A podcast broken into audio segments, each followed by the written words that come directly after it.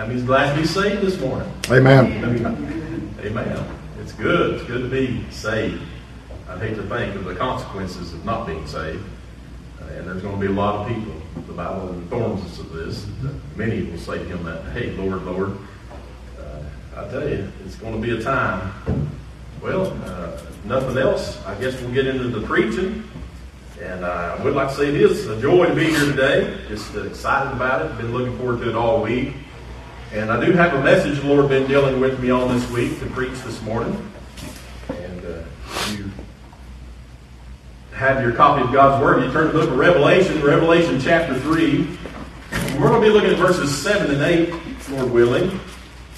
And uh, we're not going to dwell a whole lot of time on these particular verses. I have some others to share with you, but Revelation chapter 3 be take our opening text from, verses 7 and 8. When you get there, if you're able to stand, would you please stand for reading of God's Word this morning? Revelation chapter 3, start with verse 7.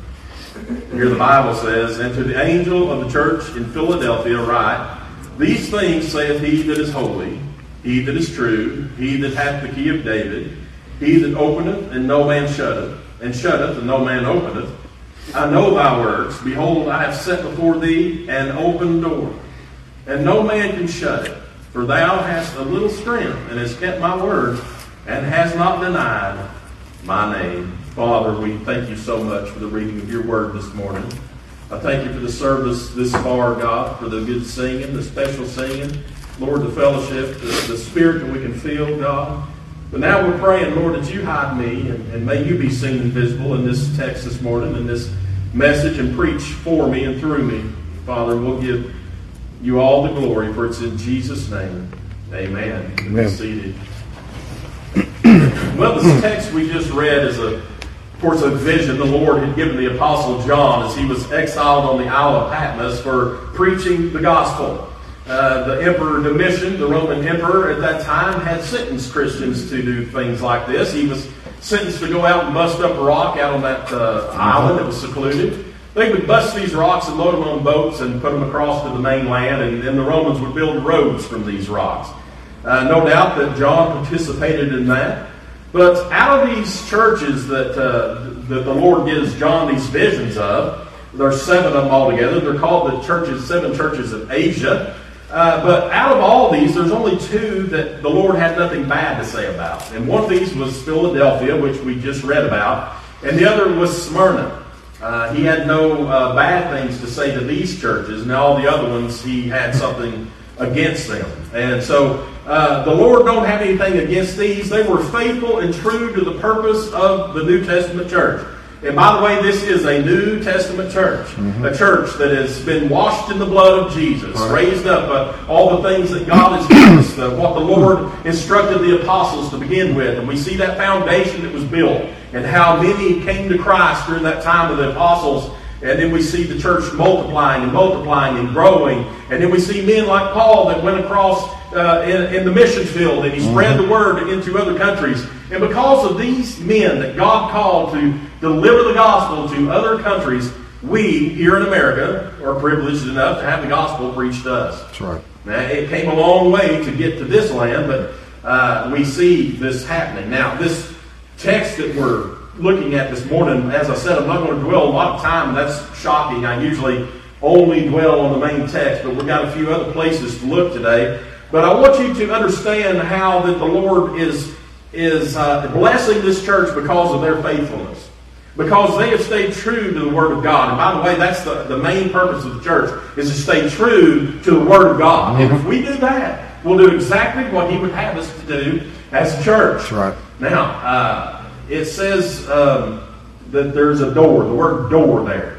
He says, uh, I've set before thee an open door. And I've, I've titled the message this morning, Three Spiritual Doors three spiritual doors. We're going to look at those.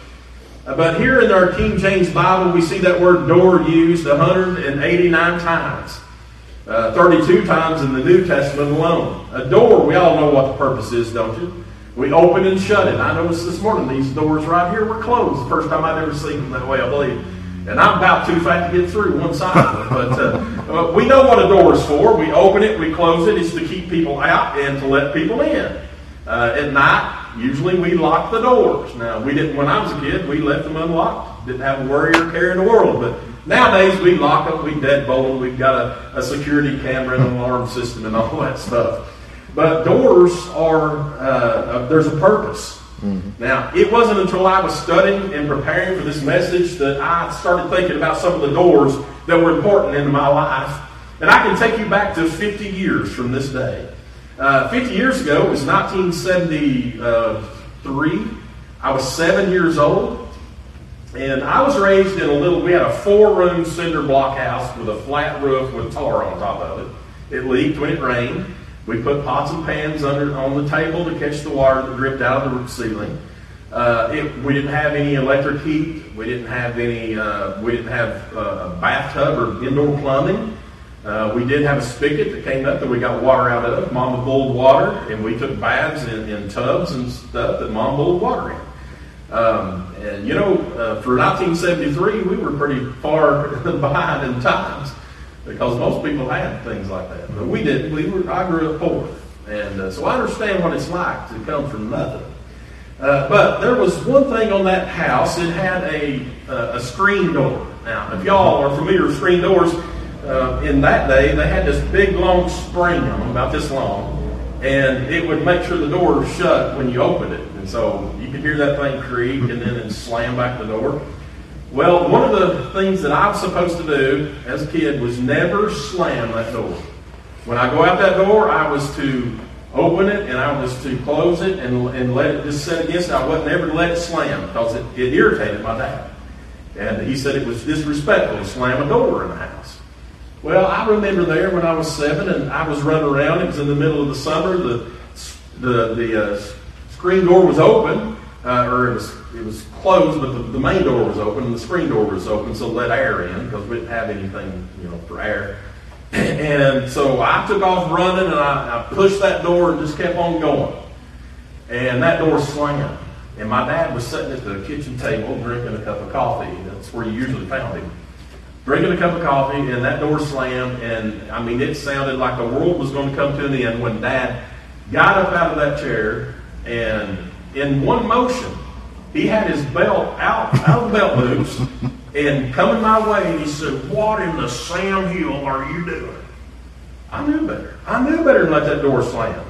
And I, I come back, you know, with my head down, and I was apologizing and everything else. And, and Dad said, You get over there and you open and close that door a hundred times. And I, I remember doing that. I went over there, and I mean, every time I was just crying, and I shut that door open just bawling, you know, I had it so bad. but Dad made me open to shut that door a hundred times, and I counted it each time. And when I was finished, I learned a very important lesson in etiquette. I learned a, a door etiquette. And that was 50 years ago, and I've not slammed the door since. Not, not on purpose, anyway. I might have accidentally, but and I think of it almost every time I walk through a door. And so things that happen to you, that song that uh, Sister Helen sung there about precious memories, we think about these things. Now that wasn't so precious back then, but now it is because it taught me a great lesson. But that was a physical door that I just described. We walked into physical doors we came into the building this morning. I want you to know though, there's different doors out there, and they're not physical, but they are yet spiritual doors. And the Bible speaks of these, and I'm going to look at three of them this morning. Now, I'm sure you've heard the phrase in your life, the Lord opened the door for me. And maybe you've used that. Or I'm waiting on the Lord to open the door. Mm-hmm. As a preacher, we often say that, that type of thing or think that thing, you know, because we're waiting on the Lord's will to be done. We say, well, I'm just waiting on the Lord to open up a door for me. I can't even begin to tell you how many doors the Lord has opened for me. Mm-hmm. And how many I've refused to walk through. And how many that I've been blessed when I did. Yeah. And I will say this when the Lord does open a door for you, you should walk through it. Mm-hmm. You should open it up and go through because He's prepared something for you that's better on the other side. Right. It may not seem like it to you that it's better for you, but in the long run, in the end, it most certainly is. Mm-hmm. It's good for you. Now, these spiritual doors, back when I first started preaching, I prayed the Lord to give me opportunities to preach. I never asked anyone to allow me to preach. Never. People just called me. People just come out of the blue and call me and say, Would you come preach? And I would go to these churches and I would preach around all, all around. I never had to ask anyone for a place to preach. And if I wasn't preaching somewhere on a Sunday, I would go out and sit on the fence post and preach to the cows out in the cow pasture. I'm a big believer. If you've been called to preach, you preach. You don't sit on the pew and listen to other men preach all the time. Mm-hmm. Amen. Yep. But I've had these spiritual doors open, and uh, He's allowed us to do things in the ministry that He used us for His will and His purpose. But the first spiritual door that we will look at this morning is the door of faith, the Bible calls it. Back in uh, the book of Acts, Acts chapter 14, there is a door, the door of faith. Acts 14 and 25. The Bible says, And when they had preached the word in Perga, they went down unto Attalia, and thence sailed to Antioch, from whence they had been recommended to the grace of God for the work which they fulfilled. And when they were come and had gathered the church together, they rehearsed all that God had done for them. And listen to this, and how he had opened the door of faith unto the Gentiles, and there they abode a long time with the disciples. Well, in this passage, we have Paul and Barnabas. They're on their first missionary journey, and God has been blessing them tremendously. And uh, they came off the mission field. They're back at the Sending Church in Antioch, and they're relaying all the information they'd learned on their journey. And uh, they're telling about all the souls that have been saved on their trip. Not just Jewish souls, but those of the Gentile. That God had opened a door of faith. He said He had opened the door of faith unto the Gentiles. Now we've seen that in the in the book of Acts, how that God uh, he, he wasn't only intending to save the Jew, but the Gentile alike. And that's been God's plan all along. Of course, man didn't understand that. It was a mystery to man at the time. But when God revealed the mystery, when the mystery was revealed that the gospel is for all men, and here Paul is telling the church there, he says, God opened a door of faith. A door of faith. You know, the Bible defines the word faith in Hebrews 11 and 1. It says, Now, the faith is the substance of things hoped for, the evidence of things not seen. Now, of course, we ponder that word faith a lot of times and we try to make sense of it. And the best way that I can think about it is we have faith that there's air in the room and I'm going to be able to take my next breath. I can't see it. I can't feel it. I don't know anything about it, you know. But I can breathe and I know it's there. Yeah. I have faith, though, that when I open my mouth, I'm going to breathe air in and I'm going to breathe it back out. I have that faith. But you know, if you were saved, then you understand what faith is. After all, if you've been saved, you were saved by grace right. through faith. In faith alone. Grace through faith, and that's all. Right. That means you admitted you were a lost sinner in need of being saved. And that means that you believed in the gospel and you received the Lord Jesus Christ as your Savior. Mm-hmm. You believed in Him to save you, and you received Him as such. Right. Paul writes in Ephesians 2 8 and 9 For by grace are you saved through faith, and that not of yourselves, it is the gift of God, not of works, lest any man should boast. And you know good and well, a man would boast today if he was able to save himself. Yep. Wouldn't you? Oh, I saved myself. Let me tell you how I did it. Mm-hmm. We'd be telling all the world about it. We'd write books about it and, and, and try to get money off of it and everything else. And so the Lord says, no, it's not going to work that way. It's by grace through faith. Mm-hmm. And that's it. You're saved through faith. Not of works. So many religions today have got caught up in the works, thinking you must work to maintain your salvation. If, if the Lord is not strong enough to keep your salvation, He wasn't strong enough to save you in the first place. Yeah, amen. And so if you've been saved today, you were saved eternally. I believe in, in eternal salvation. That's right. I don't believe that a man can truly be saved and then lose his salvation. The Bible doesn't teach that. No. And so uh, it's by faith alone that we're saved. In fact, our entire belief system is based upon faith. Mm-hmm. And since you've been saved, that's how we're supposed to walk, is we walk by faith. The Bible says in Ephesians, or I'm sorry, in 2 Corinthians 5 and 7, for we walk by faith, not by sight. So we don't have to see it. I didn't have to see Jesus hanging on a cross and shedding his blood. I didn't have to see him be buried in a borrowed tomb. I simply, by faith, believed that all that occurred. And I believe that he rose again in three days, just like he said he would. And he did. And he sits on the right hand of the Father. I believe that. By faith, not by sight. But one day our sight will come true. Our, our sight will be seen. So it took faith for us to be saved. And there's no salvation outside of faith. None.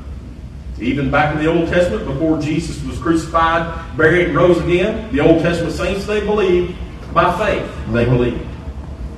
The book of Romans 4 9 says that faith was reckoned to Abraham for righteousness. So Abraham had faith the same as we have faith. But for those in this world that are not saved, they've never trusted Jesus as their Savior. They don't have anything about this faith, and so the spiritual door of faith has not been open to them.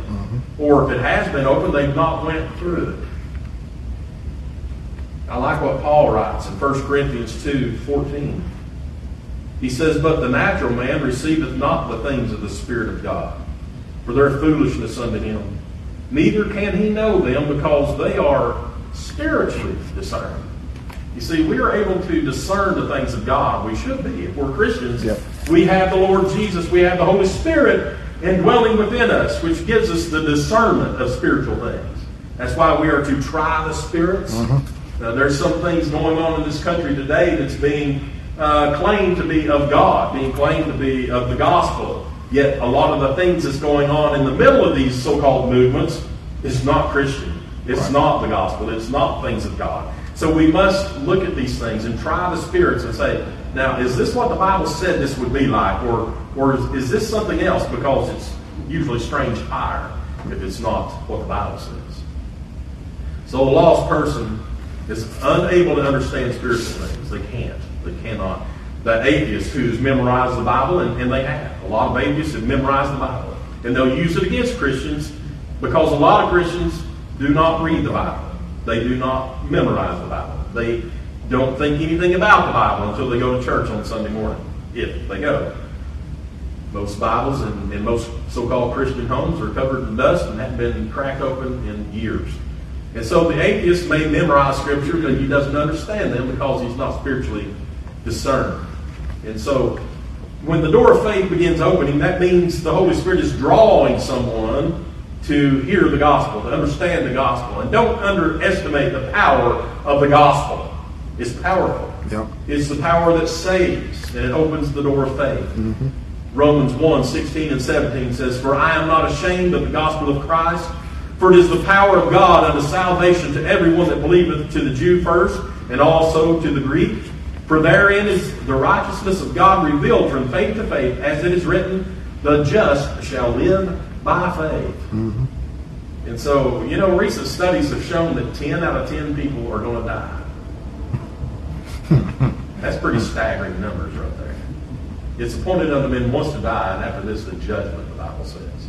So we're all going to meet death. Unless the Lord comes, calls us out of here, we, we are raptured out of here on that cloud of glory, and our bodies are changed in a twinkling of an eye. Unless that occurs, we're going to close our eyes in death one day. That's right. Don't know when it's going to be. We all have that appointment, though.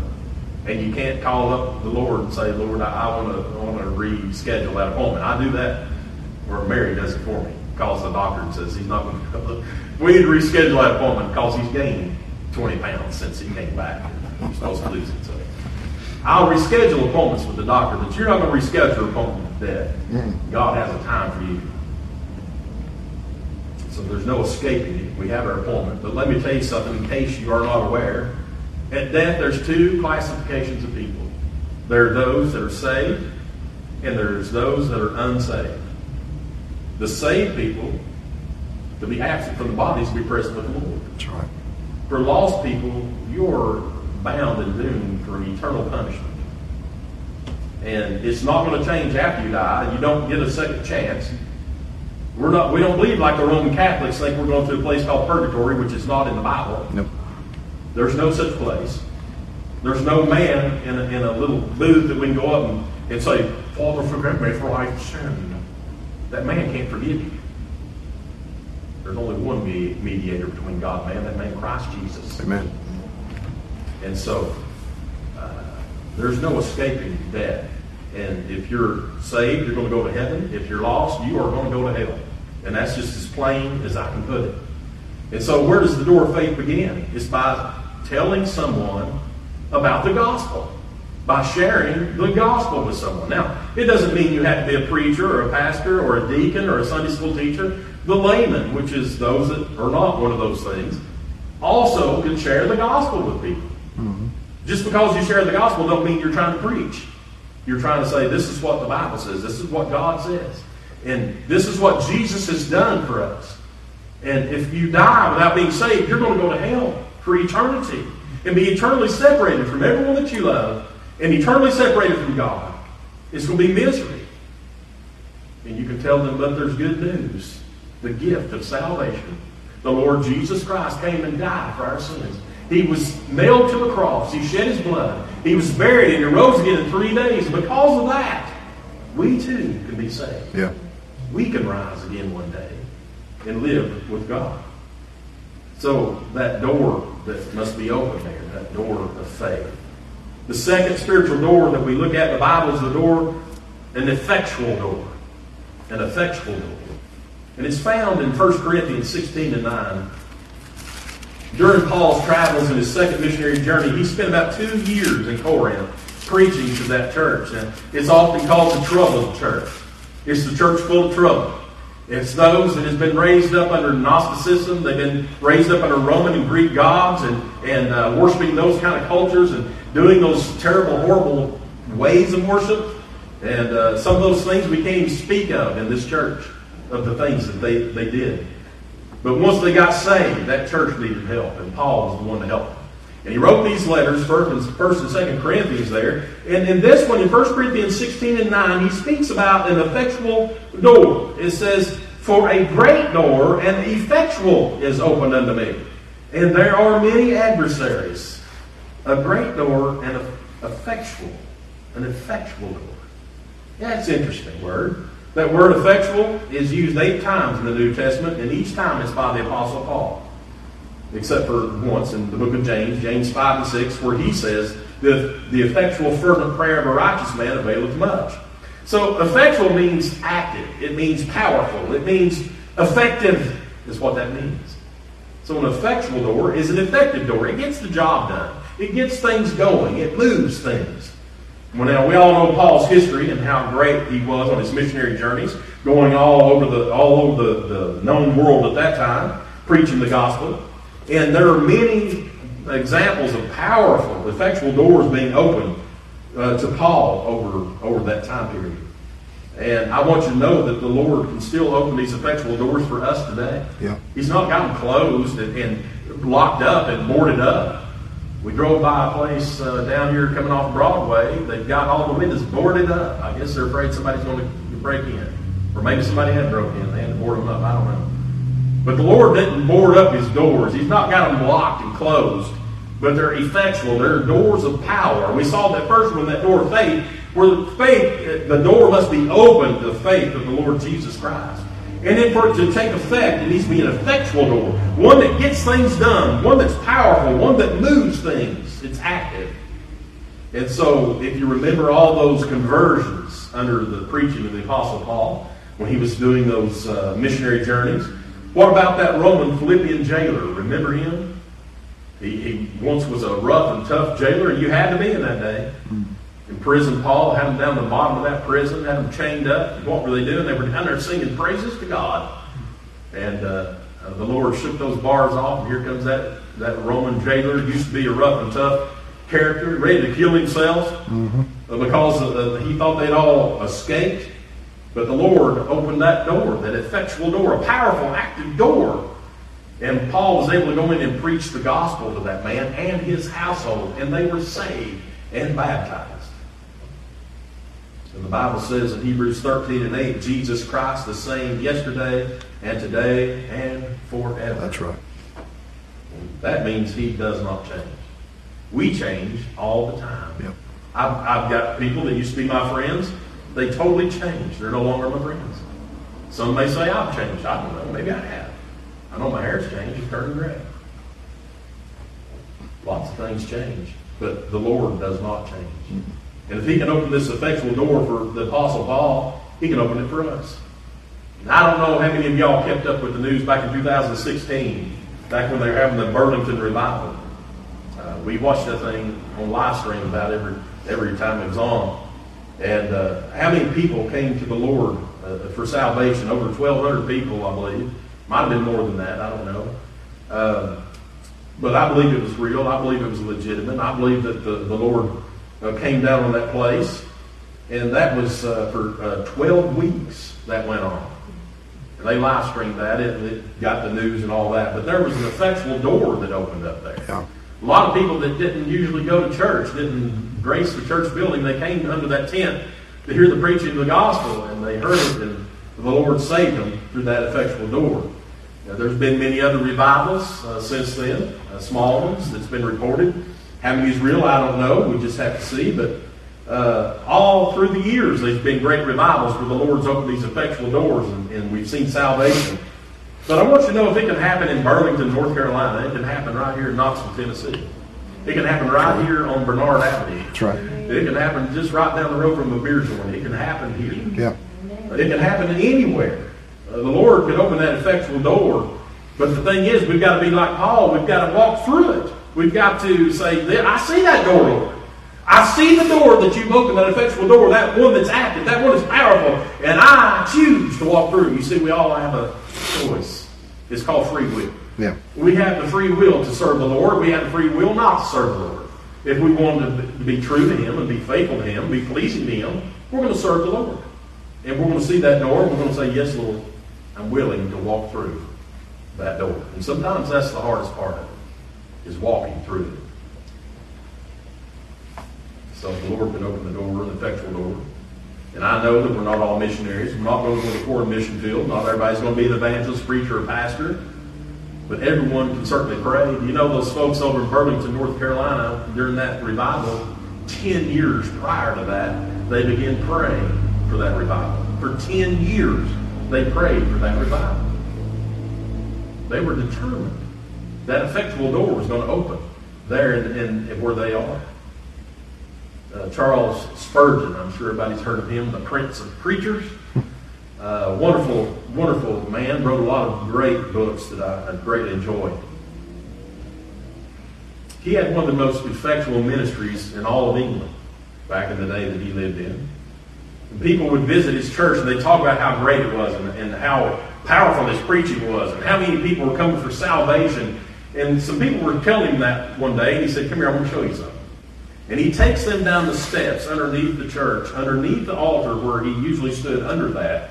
And there were hundreds of people down there on their knees praying that the Lord would send his power on that place and on that preacher. He said, This right here is why all that up there happens. Yeah. Because of this right here. So we can all be a powerhouse for God. We can hit our knees. You may not have the talent to do anything else, but I guarantee you, you know how to pray. You can pray. Mm-hmm. The third spiritual door is the door of utterance. The door of utterance. Colossians 4, 2 and 4. 2 through 4. The Bible says, continue in prayer and watch in the same with thanksgiving, withal praying also for us that God would open unto us a door of utterance. A door of utterance. To speak the mystery of Christ, for which I am also in bonds, that I may make it manifest as I ought to speak. The door of utterance. Have you ever heard of that? I think we know what utterance means, don't you? It means to speak. To open your mouth and let the words come out. That's uttering something.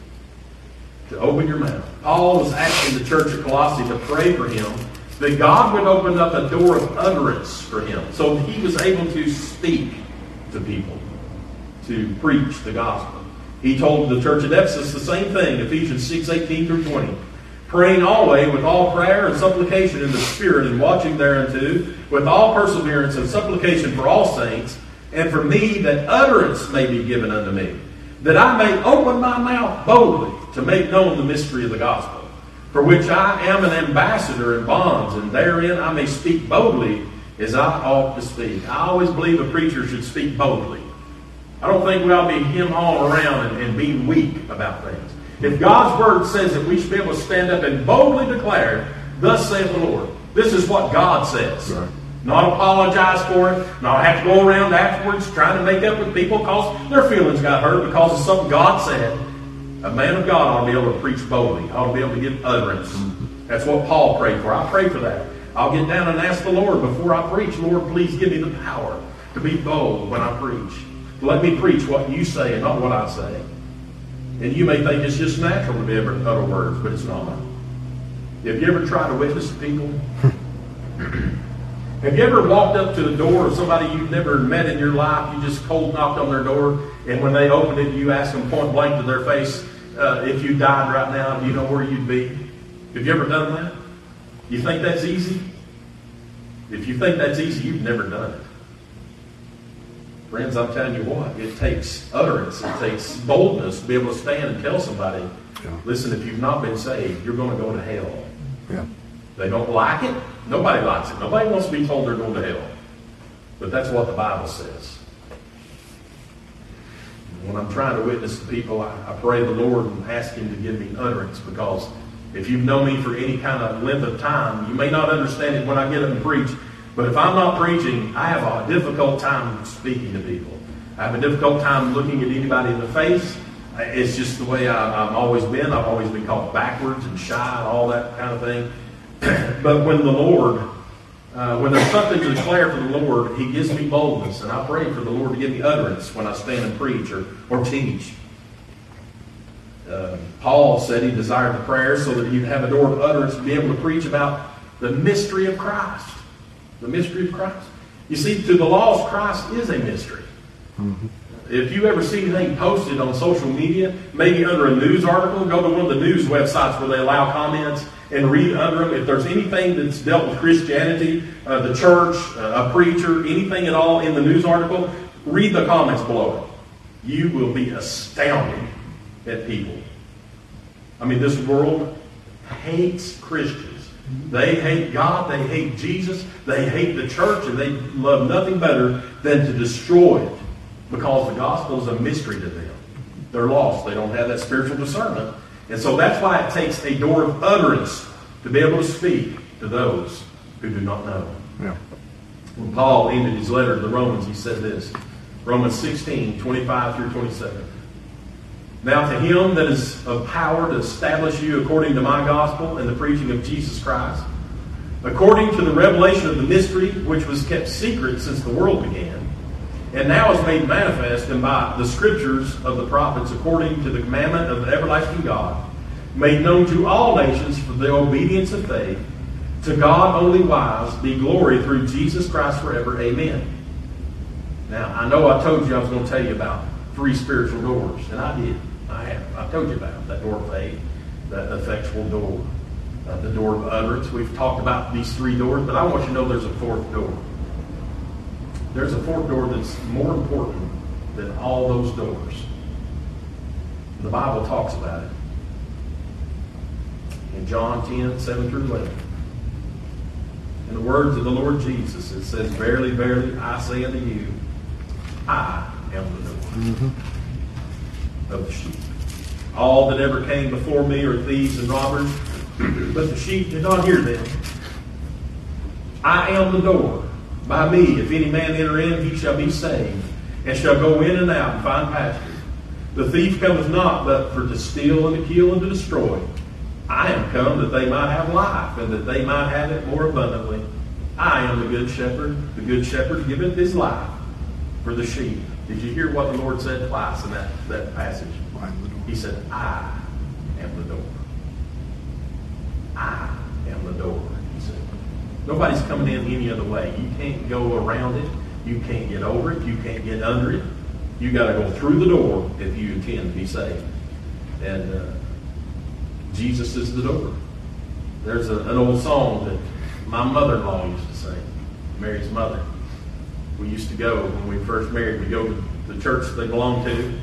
It's up in Washburn. That's Washburn for y'all. Was up in Washburn, a little bitty church, and her mom would stand up and sing, and she'd sing this. If it wasn't for the Lord, tell me what would I do? What would I do? Oh, tell me what would I do? If it wasn't for the Lord, tell me what would I do? He's everything to me. She knew that the Lord was the door. Yeah. The Bible says, Jesus says, I am the way. In John 14, 6, he says, I am the way, the truth, and the life. No man cometh unto the Father but by me.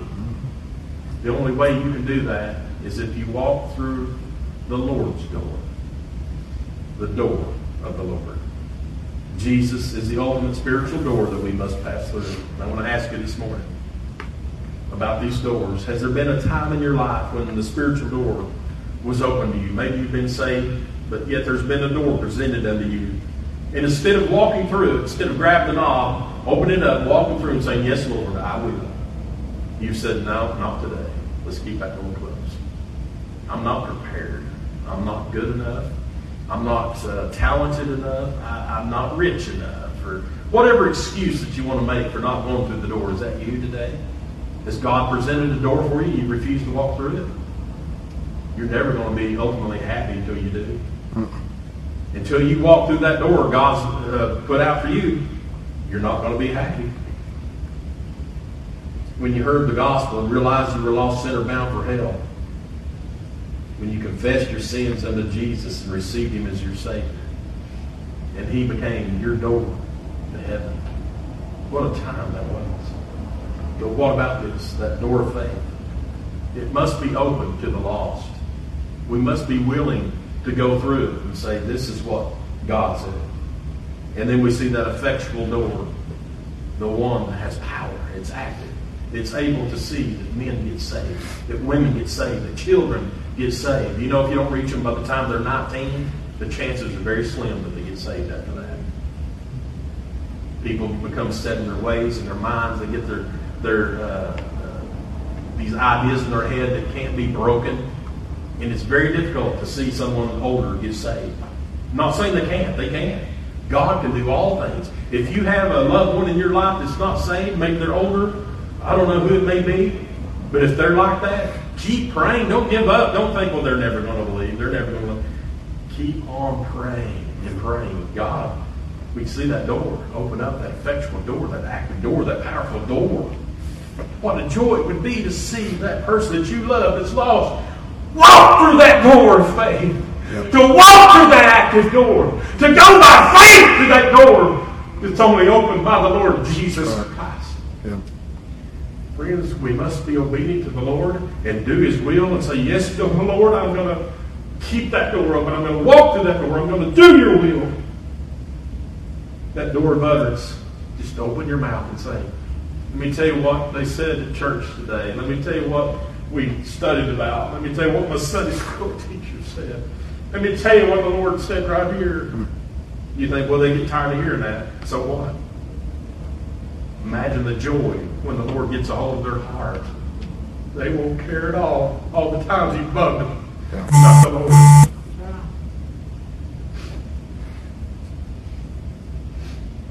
Are you living in a way today which you can recognize these doors the Lord has for you to open? Friends, as long as we're living in sin, living like the world, these doors may be closed to us. We may not be able to see them. It takes spiritual discernment. You're not living in God's will, you're living in sin, our judgment is clouded. Sometimes we don't see things the way we ought to see. We need to get our hearts right with the Lord. And then we can see these doors as the Lord works through them, through us. Let's all stand. We're going to pray. Let's pray together. Heavenly Father, God, we come to you this morning thanking you so much for the message. Lord, we're, we're concerned of those today, God, that's never had that door of faith opened up to them. Lord, maybe they're lost. Lord, there's no spiritual discernment there. God, there may be one right here in this congregation today Lord, that, that has a loved one that's lost, God, and their heart's broken for it. God, may they continue to pray, God, that you open that door of faith to them. God, so they can see them get saved. Lord, it may be a child. Lord, it may be a parent. Lord, it may be a husband. It may be a wife, God, a grandkid, or whoever it may be, God. May we be faithful to always have that door of utterance where we can speak the word of God and declare boldly what Jesus said. Help us, Father. If there's one today in this building that needs help, God, may this be the day that you open that door. Lord, may get that help they need. Help them today, Father. For it's in Jesus' name. And amen. If you need help this morning, you come to the altar. We just sing Amazing Grace. Amazing Grace.